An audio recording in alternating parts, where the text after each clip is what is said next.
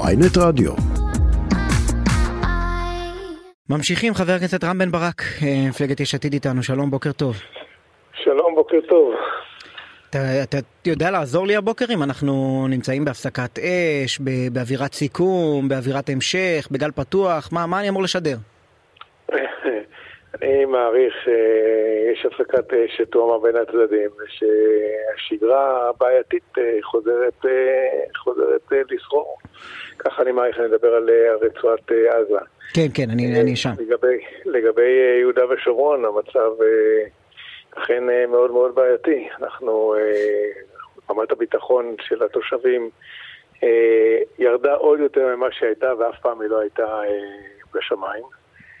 ואכן הם חשופים לזריקות אבנים ולירי, ובאמת בעייתי מאוד לנסוע בצירים. אתמול התקיים אז דיון בכנסת, בוועדת המשנה ליהודה ושומרון. ובאמת הגיעו לשם התושבים וחברי כנסת מאוד מאוד מתוסכלים מהמצב.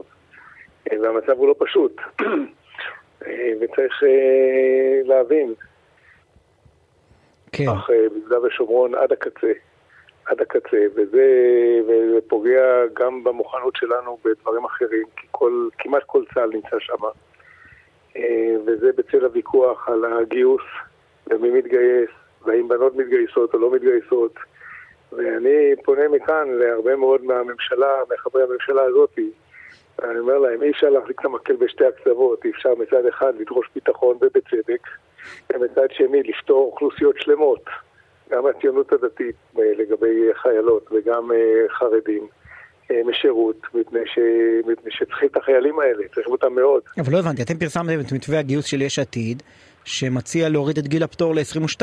בממשלה הקודמת העברתם החלטת ממשלה להוריד ל-21. זה לא מאוד שונה מההצעה הממשלתית הנוכחית. זה שונה מאוד, מפני שקודם כל אני לא יודע מה ההצעה הממשלתית הנוכחית. הם עוד לא החליטו 21 או 23, אתם אומרים 22. בסוף יש שורה של אברכים שכלואים היום כביכול בכוללים, ורוצים לשחרר אותם, והרצון הזה, לשחרר אותם שוק העבודה, כן? לא לגייס. והרצון הזה משותף לממשלה הקודמת, לקואליציה ולאופוזיציה. ההצעה שלנו היא נגד פטור גורף לכולם, מה שמדברים היום ומה שהחרדים דורשים. ההצעה שלנו אומרת שבטווח של 10 שנים, כולם בסופו של דבר או ישרתו או יעשו שירות אזרחי כזה או אחר, שחלקו יכול להיות גם ביטחוני, לדוגמה, לשמור על קו התפר, ובסופו של דבר נגיע למצב שיש רק 2,000 פטורים באמת לאנשים שהם מחוננים. זאת התוכנית שלנו. כרגע אין שום תוכנית על השולחן, צריך להגיד את זה ביושר. אני לא יודע מה הממשלה הזאת תעשה, אבל אני מדבר עכשיו באופן כללי. אנחנו, צבא העם הוא דבר חשוב, וצה"ל חסר בחיילים. ואני שומע כל מיני אנשים שאומרים, צבא מקצועי, צבא קטן, אין לזה אחיזה במציאות. במציאות חסר לנו הרבה מאוד כוח אדם, וצה"ל חסר כוח אדם. יש הרבה מאוד כוח אדם שלא חייב להיות לוחם בסיירת מטכ"ל, בשביל לבצע משימות, כמו למשל שמירה על הצירים. יכולים לעשות את זה חרדים גם במתכונת כזאת או אחרת, תוך כדי לימודים. אפשר למצוא את הדרך להגיע שאורך חייהם לא ייפגע.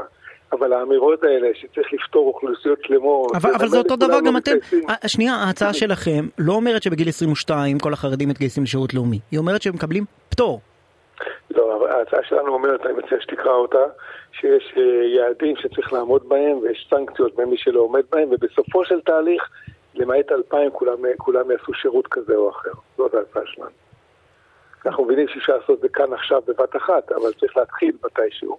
ויש תהליך שבסופו של דבר, למעט 2,000 פטורים, למתמידים או לעילויים, כל השאר יעשו שירות, ואני אומר לך שבמסגרת השירות האזרחי אפשר להוריד הרבה מאוד משימות גם בצה"ל. אני פשוט הייתי בימי ממשלה בלי החרדים הקודמת, 2013 עד 2015, עם יש עתיד, עם הוועדה המיוחדת לענייני גיוס של עופר שלח ואילת שקד, וזה בדיוק מה שעשו שם, אבל זה נגמר בתקנים נוספים לזק"א ולאיחוד הצלה ודברים מהסוג הזה. לא בדיוק היה שם גיוס המוני של זנב אברך לא גויס. אז קודם כל היה יעדים ובחלקם עמדו ובחלקם לא עמדו. ולחלקם זה יפוג גם את העמידה. ואם לא הצלחנו פעם קודמת זה לא אומר שאסור, שצריך או אי אפשר לנסות פעם נוספת. צריך לראות מה אנחנו רוצים. אנחנו רוצים שכל צעיר וצעירה בני 18 יעשו שירות למדינה, עדיפות לצה"ל, צה"ל צריך לבחור את אנשיו, צה"ל גם צריך יהיה לייצר מסלולים אטרקטיביים גם לחרדים, צריך לתת יעדים וצריכים לדאוג לעמוד ביעדים האלה גם בצורה של סנקציות למי שלא עומד ביעדים.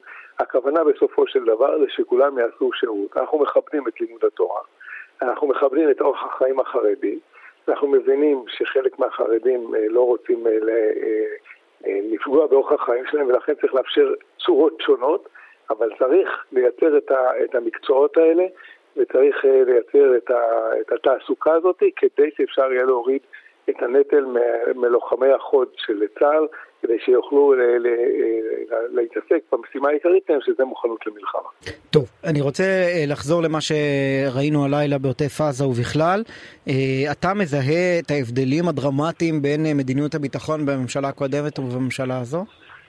ההבדל המשמעותי והגדול זה שהמדיניות של הממשלה הקודמת, גלנט ואחרי זה לפיד, אמרו אנחנו מגיבים על כל דבר ובעוצמה, ומצד שני אנחנו כל הזמן חושבים איך אנחנו משפרים את רמת החיים ואיך אנחנו משפרים את התיאום הביטחוני עם הרשות הפלסטינית.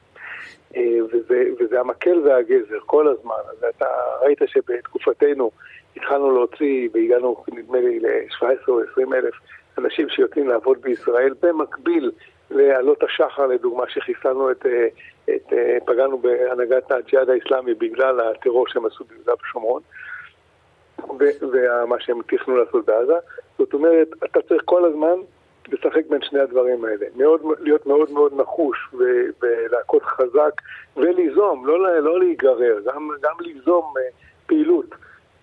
ולא להגיב רק שהם כולם בתוך המנהרות, מצד אחד ומצד שני, כן לאפשר, כן לעשות תיאום ביטחוני עם הרשות הפלסטינית, כי זה מוריד גם את הנטל מצה"ל וגם גורם לנו ליותר ביטחון בצירים, וכן לתת אישורי עבודה לעזתים לבוא לעבוד לישראל, כדי שיהיה להם מה להחזיק. עד כה נשמע שזה אותה מדיניות בדיוק, הממשלה הלילה הגיבה, היא לא מפסיקה את התיאום הביטחוני מול הרשות הפלסטינית, השר גלנט דואג לעניין אישורי העבודה, מה ההבדל? ההבדל הוא שבממשלה הזאת המילה תיאום ביטחוני הרשות הפלסטינית זה מילה גסה, תשאל את אנשי הציונות הדתית, עוצמה יהודית, אם יגידו לך שצריך לנתק את כל הקשרים, זה בא לידי ביטוי בשטח. ההבדל הוא... איפה זה בא לידי ביטוי בשטח? בא לידי ביטוי בשטח. אין היום תיאום ביטחוני כמעט עם הרשות הפלסטינית, אנחנו מחלישים אותה כל הזמן. אין היום תיאום ביטחוני עם הרשות הפלסטינית? יש תיאום בשוליים, ואין מדיניות של חיזוק הרשות הפלסטינית, של חיזוק המנגנונים. אנחנו ניסינו לחזק אותם, זה לא היה קל אחרי הממשלה הקודמת, אבל בכל זאת בממשלה שלנו ניסינו לחזק אותם בהרבה מאוד מקרים, לא תמיד הצלחנו, אבל במקום הצלחנו, והיה לזה תוצאות. עכשיו, אני לא אומר לך שיש לי איזשהו מתכון שיבטיח שקט, לא, ממש לא. אני חושב שהמצב הביטחוני שלנו, גם הבינלאומי אגב, גם הלגיטימציה הבינלאומית שלנו היום, היא פחותה במה שהיה בשנה שעברה. אנחנו הלכנו לעלות השחר, במבצע של פגיעה בהנהגה של הג'יהאד האסלאמי, שידענו שיש לנו גב מדיני חזק. וידענו שגם אם ניכנס למבצע בעקבות העניין הזה, והיינו מוכנים מבחינה מנטלית לפחות להיכנס למבצע, גם אם ניכנס למבצע, היה לנו גיבוי, למרות שאנחנו יזמנו כאילו את האירוע הזה. וזה כל ההבדל. זה כל ההבדל. השאלה אם אתה נגרר או יוזם, השאלה איך אתה מגיב, והשאלה איך אתה גם נותן אופק, איך אתה מושיט את היד לדברים אחרים, לא רק כוח, אלא גם תמורות.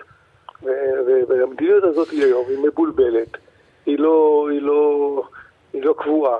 ואתה רואה את התוצאות בשטח ביהודה ושומרון ובעזה. בתור מי שמכיר את המערכת מכל מיני היבטים, התגובה הלילה בעזה הייתה מספקת, או ששוב זה מה שמכונה לפעמים בכלי התקשורת, דיונות וסוכות מציל? ברגע שאתה נמצא בתוך סבב שכבר התחיל, ושהצד השני יזם אותו, וכולם שם מחופרים בעמדות שלהם, אז היכולת תגובה שלך בפגיעה במחבלים היא מוגבלת יחסית. ולכן אני חושב שטוב שחזרנו לשגרה, אבל צריך להסתכל קדימה ולקחת את היוזמה אלינו. כלומר, אתה מצפה שהממשלה תפתח במבצע יזום ברצועת עזה, לא בעיתוי הזה, אלא בעיתוי אחר? אני לא מייעץ להם מה לעשות, ולא מעל גלי היתר. אני חושב שאתה צריך לבוא בחשבון עם מי שפוגע בך, ורצוי שאתה תקבע את הדרך ואת הזמן. טוב, אני הזכרתי שלפני כחודש שרפו לך את המטבע, נכון? נכון. קודם כל, מה המצב? הוא שוקע? לא, עדיין לא. אני בדו-שיח עם הביטוח, ואני מקווה שבסופו של דבר אני אקבל את המשאבים לבנות אותו מחדש. אין קצה חוט מי עשה את זה. אין קצה חוט מי עשה? אין לך מושג וגם לא למשטרה? אין לא לי ולא למשטרה. אם היה למשטרה היה גם לי. אין קצה חוט מי עשה את זה. לא קיבלנו כלום לפני וכלום אחרי, וגם לא הצלחנו לייצר תמונת מודיעין שתצביע על איזשהו כיוון. לא, וגם לא צצו פתאום, אמרת בזמנו, זה פשוט מדהים אותי, יש לצערי כן יחסית מעט פוליטיקאים שגרים בפריפריה הגיאוגרפית של ישראל, ופתאום דרך דבר שקורה במדינת ישראל אחת לאיזה שבועיים שלושה, אנחנו מקבלים דרך פריזמה של חבר פרלמנט את האירוע המטורף הזה. לא צצו בחודש האחרון מאיימים, אנשים עם דרישות, מישהו, משהו, אפילו אנונימי? שום דבר, ממש אפס. זה גם לא כל כך סביר שאיזשהו משפחת פשע תתעסק עם פוליטיקאי, גם אם אתה מסתכל על זה. יש שתי אפשרויות, או שזה עשה איזה משוגע, או שמישהו טעה בכתובת. בסוף אתה יודע, זה בחצרות במדבנים אפשר לטעות, אבל גם השכנים שלי לא קיבלו איזשהו פנייה. לא, אבל אנחנו שומעים את התופעה הזאת כמשהו חוזר, זאת אומרת התמונה שיש לנו בראש כפרוטקשן, שמישהו מתקשר מאיים ואם לא נשמעים לאיומיו אז הוא שורף לך את המשק, אז זה לא בדיוק מה שקורה. אנחנו שומעים שוב ושוב בצפון חקלאים שמספרים ששרפו להם משהו או הצית או הרסו, והם לא בדיוק יודעים מי עומד מאחורי זה. אז בדרך כלל יודעים, כי תופעת הפרוטקשן לצערי הרב היא מאוד נפוצה, וצריך לדעת להילחם בה. ואחת הדרכים, אני בודק עכשיו אפשרות של הצעת חוק שתאפשר לתת פיצוי למי שלא נענה לפרוטקשן, כי אחת הבעיות היום שבא אליך, יש לך עסק נמר של אוטובוסים ובאים אליך ואומרים לך או שתשלם לנו או שתזרוף לך את האוטובוסים, אתה אזרח שומר חוק, אתה הולך למשטרה ואתה אומר למשטרה זה מה שאימו עליי. כמובן אנחנו לא מצפים שאנשים ישלמו מצד אחד, ומצד שני אם הם לא משלמים יש להם לזה כדיר ואין שום חברת ביטוח שמבטחת אותם, בגלל שחברות הביטוח לא מאיימות מי שמאיימים עליו בפרוטקשן.